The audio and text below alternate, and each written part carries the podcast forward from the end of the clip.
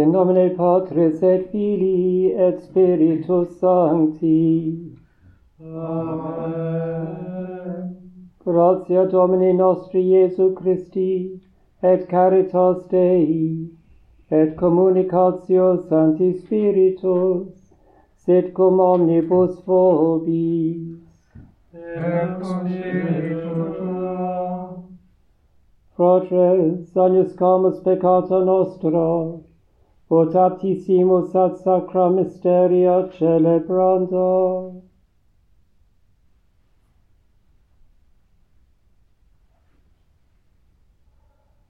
Confiteo, Deo omnipotenti et vobis fratres, quia ad minis cogitatione verbo opere et omissione, mea culpa, mea culpa, mea maxima culpa, Itio preco Beatam Mariam semper Virginem, omnes angelos et santos et vos fratres, orare pro me Dominum Deum nostrum.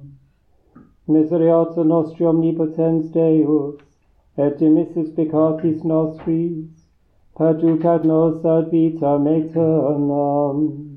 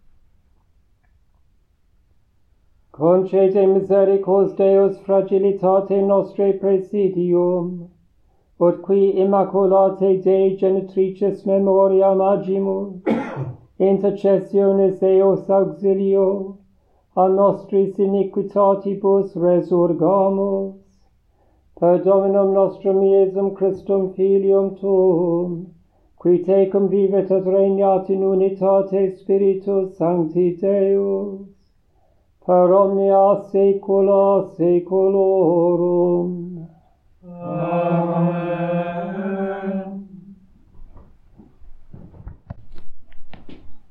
A reading from the book of Genesis. The Lord God called to the man, Where are you? he asked. I heard the sound of you in the garden, he replied. I was afraid because I was naked, so I hid. Who told you that you were naked? he asked. Have you been eating of the tree I forbade you to eat? The man replied, It was the woman you put with me.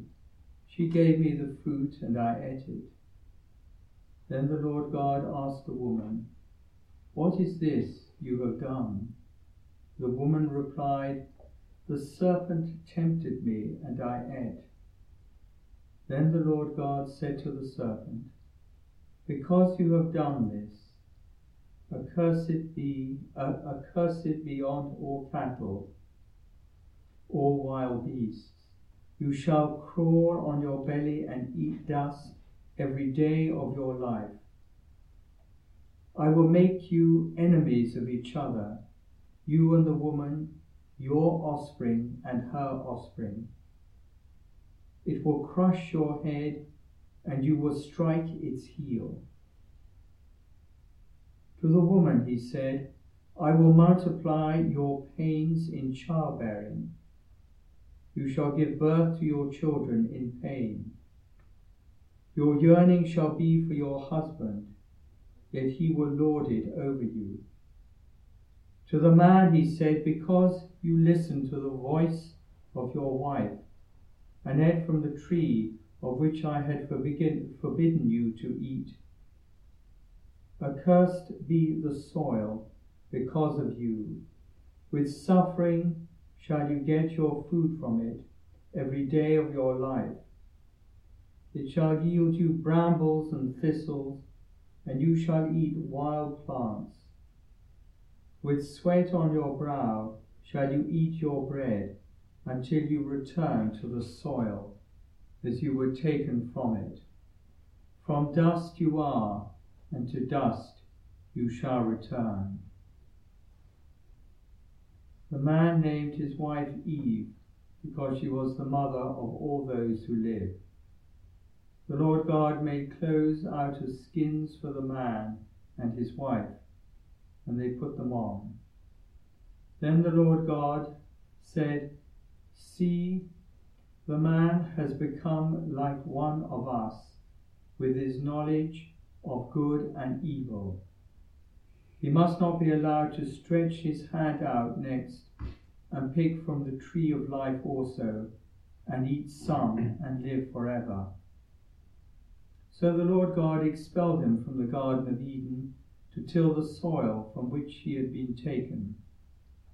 He banished the man, and in front of the Garden of Eden he posted cherubs and the flame of a flashing sword to guard the way to the tree of life. The word of the Lord. Lord,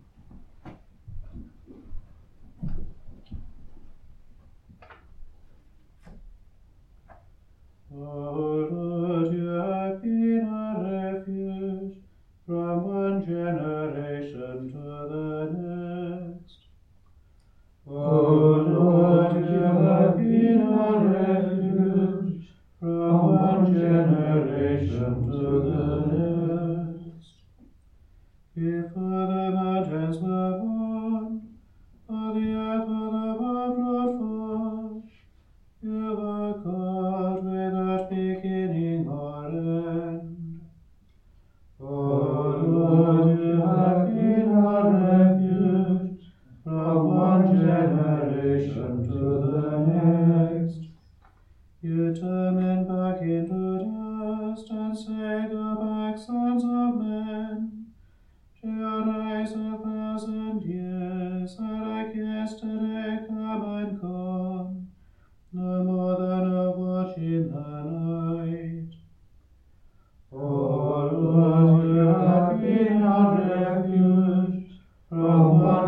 generation to the next.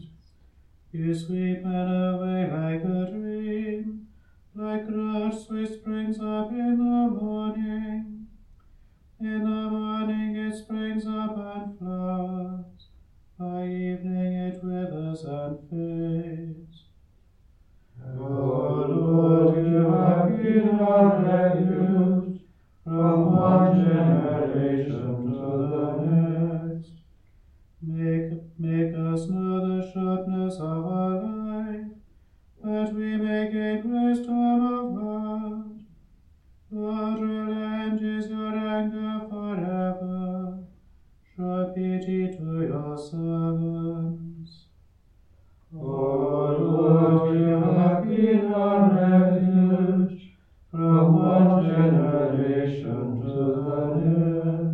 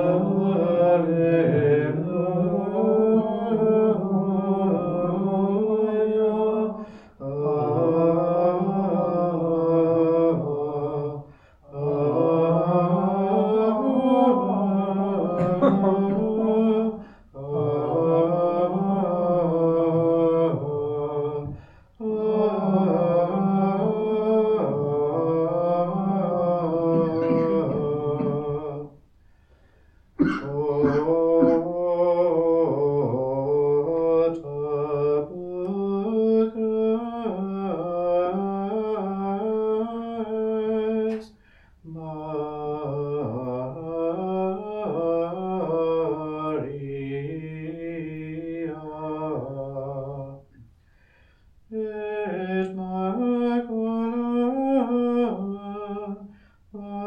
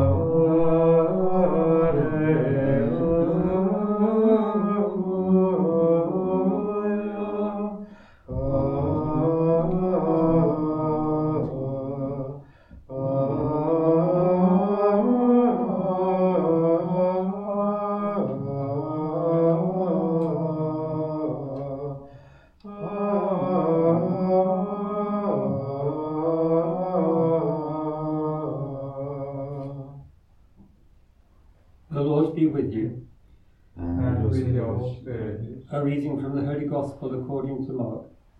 Glory to you, our Lord. A great crowd had gathered, and they had nothing to eat. So Jesus called his disciples to him and said to them, I feel sorry for all these people. They have been with me for three days now and have nothing to eat. If I send them off home hungry, they will collapse on the way. Some have come a great distance. His disciples replied, Where could anyone get bread to feed these people in a deserted place like this? He asked them, How many loaves have you? Seven, they said. Then he instructed the crowd to sit down on the ground, and he took the seven loaves, and after giving thanks, he broke them and handed them to his disciples to distribute. And they distributed them among the crowd. They had a few small fish as well, and over these he said a blessing and ordered them to be distributed also. They ate as much as they wanted, and they collected seven basketfuls of the scraps left over. Now there had been about four thousand people. He sent them away, and immediately getting into the boat with his disciples, went to the region of Dalmanutha. The Gospel of the Lord. Praise to you, Lord Jesus Christ.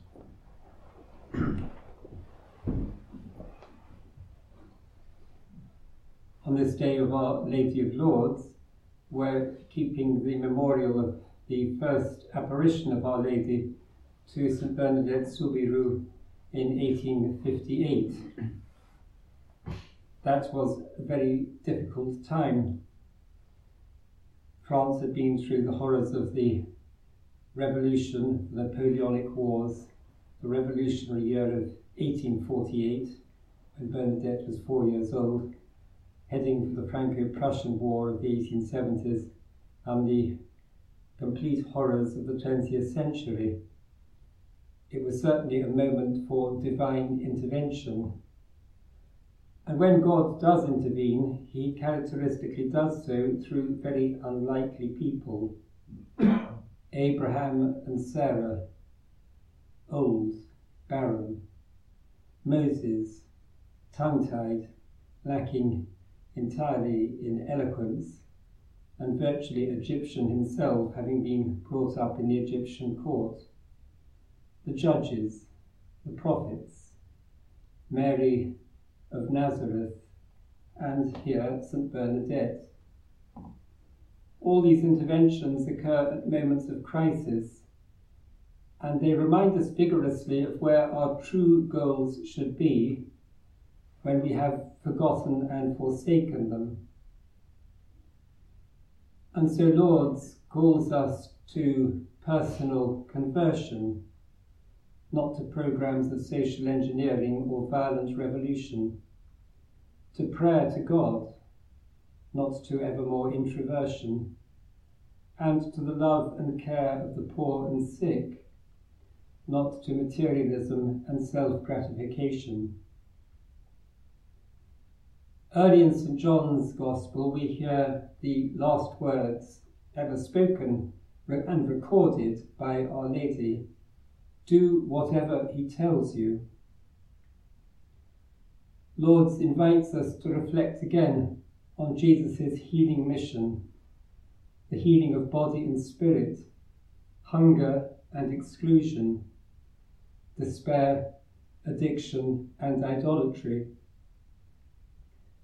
and Lourdes invites us to be the people who continue Jesus' mission in our own place and time.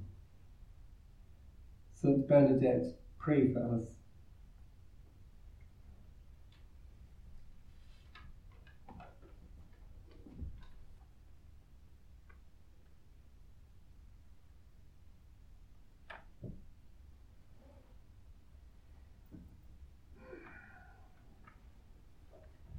As we respond to Our Lady's call to prayer, let us stand together. Let us pray for all those who suffer from sickness and for ourselves, that our hearts may be softened and that we may respond to the sick with generosity and love. Lord, hear us. Lord, graciously hear us. Let us pray for all those who work at Lord's to keep it a sanctuary, welcome and opening to the sick and their carers from all around the world. Lord, hear us. Lord, graciously hear us. And let us pray for those who are suffering throughout the world from wars and natural disasters. And let us pray also for those who are caring for them and trying to alleviate their sufferings. Lord, hear us. Lord, graciously hear us. Our Lady, salvation of the people, pray with us, and we say together, Hail Mary, full of grace, the Lord is with thee.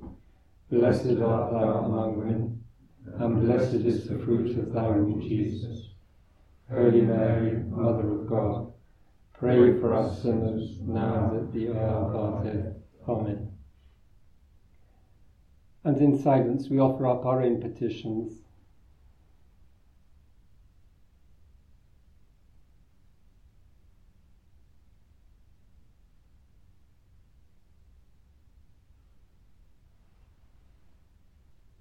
God our Father, we ask that you accept these prayers which we offer through your beloved Son, our Lord Jesus Christ.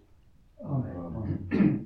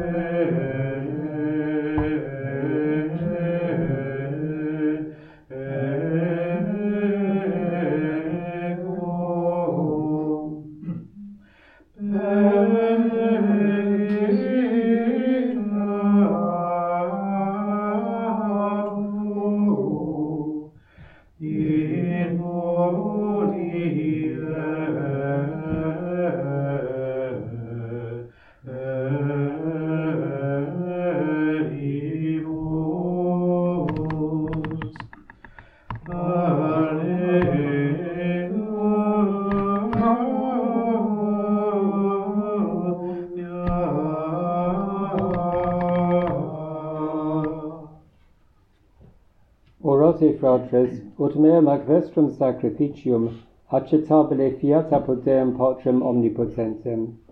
Suciat omnes sacrificium de manus tui, ad laedam in gloriam omnis tui, ad utilitate corpore nostrum, totus et canis esse suitate.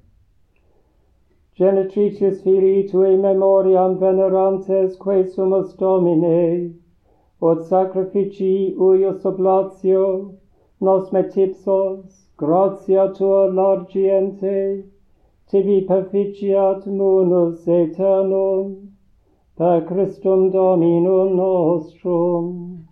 Amen.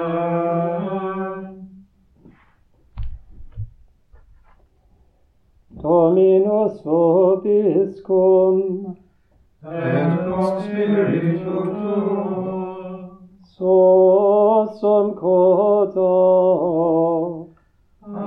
anemos ad domino gratias ad domus domino deo nostro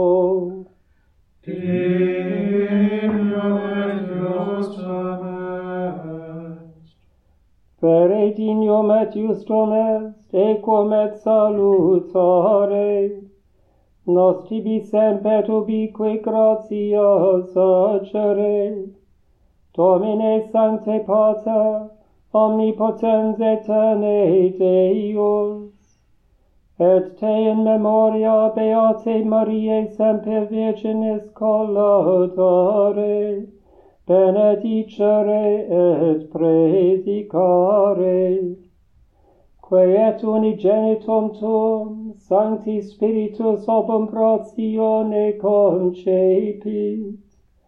Et virginitatis gloria permanente lumen aeternum mundo effudit Iesum Christum Dominum nostrum, per quem majestatem tuam laudant angeli, adorant dominationes, tremunt potestates. Celi celorumque virtutes, ac beata seraphim, socia exultatione concelebrant, Cum quibus et nostras voces, Botat iubeas de precamor, Soplici confessione dicentes. Sanctus, Sanctus, Sanctus, Dominus Deus, Sanctus,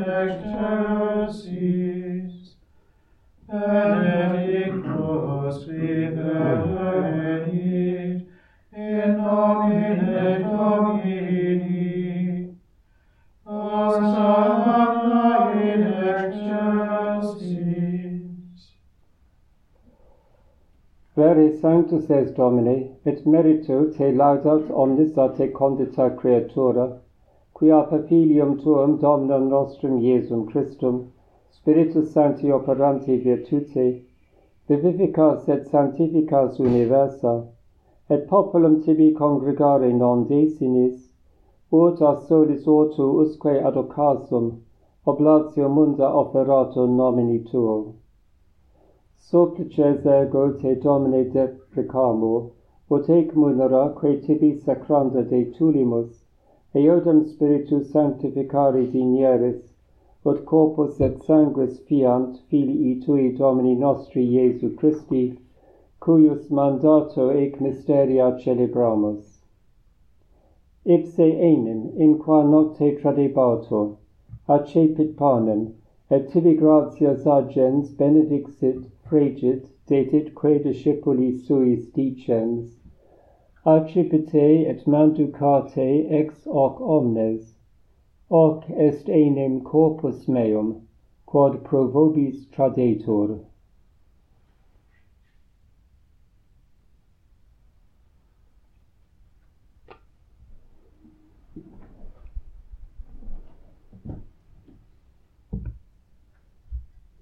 Simile modo postquam cenatum est, accipiens caudicem, et tibi gratias agens benedixit, deditque discipulis suis dicens, accipite et bibite ex eo omnes, ec est enim calix sanguinis mei, novi et aeterni testamenti, qui pro vobis et pro multis effundetur in remissionem peccatorum, hoc facite in meam commemorationem.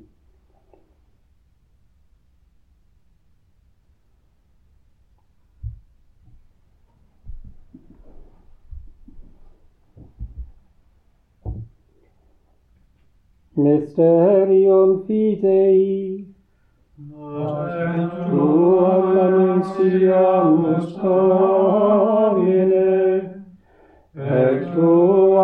resurrectionem convicemur, Dominec venias.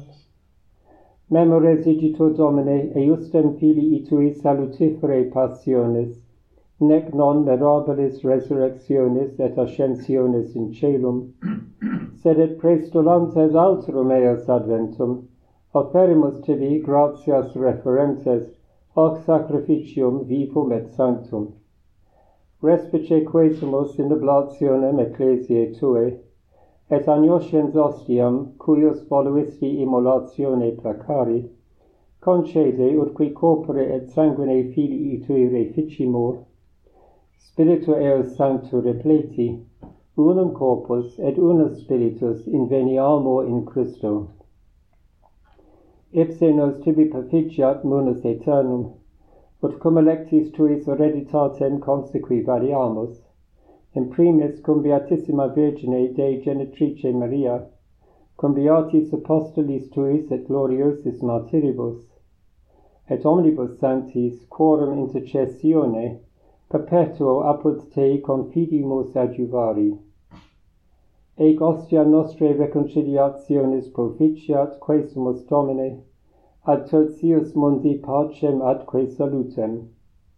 Ecclesiam tuam peregrinantem in terra, in fide et caritate firmare dinieris, cum famula tua Papa nostro Francisco, cum episcopali ordine et universo clero, et omni populo acquisitionis tuae. Voce suius familiae quam tibi astari voluisti ad estro propitius, omnes filios tuos ubique dispersos, tibi clemens pater miseratus coniunge. Fratres nostros defunctos, et omnes qui tibi placentes ex hoc seculo transierunt, in regnum tuum benignus admite, ubi fore speramus, ut simul gloria tua perennitas satiemur, per Christum Dominum nostrum, per quem mundo bona cuncta largiris.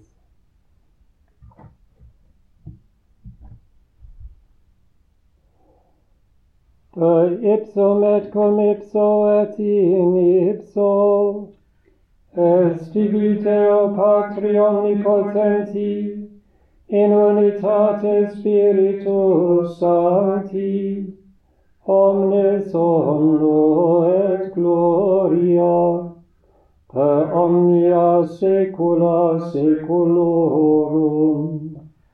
Amen.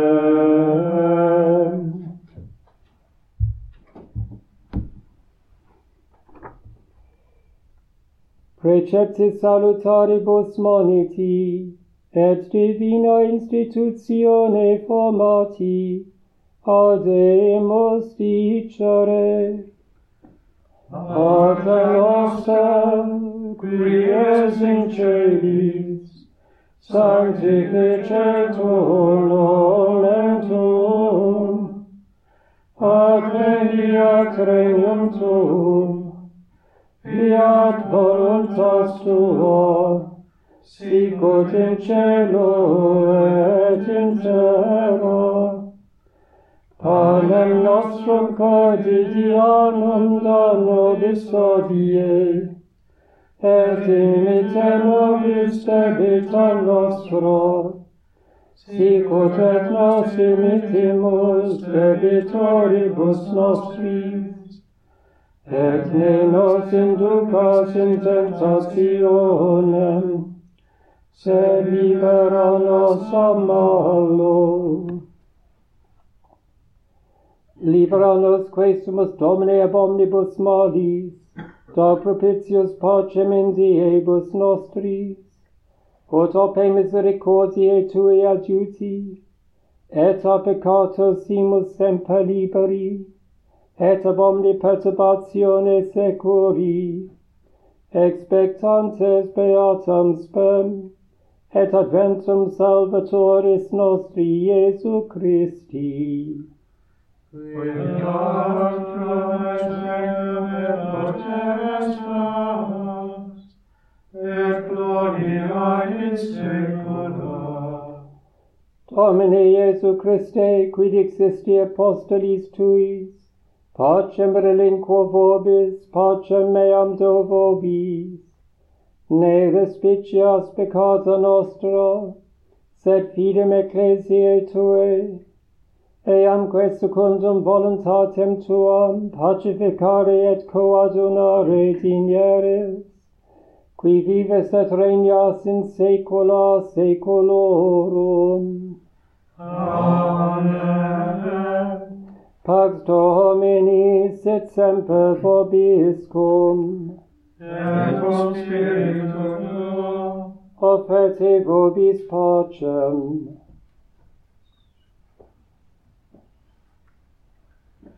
Agnus Dei, qui nois te carnamus,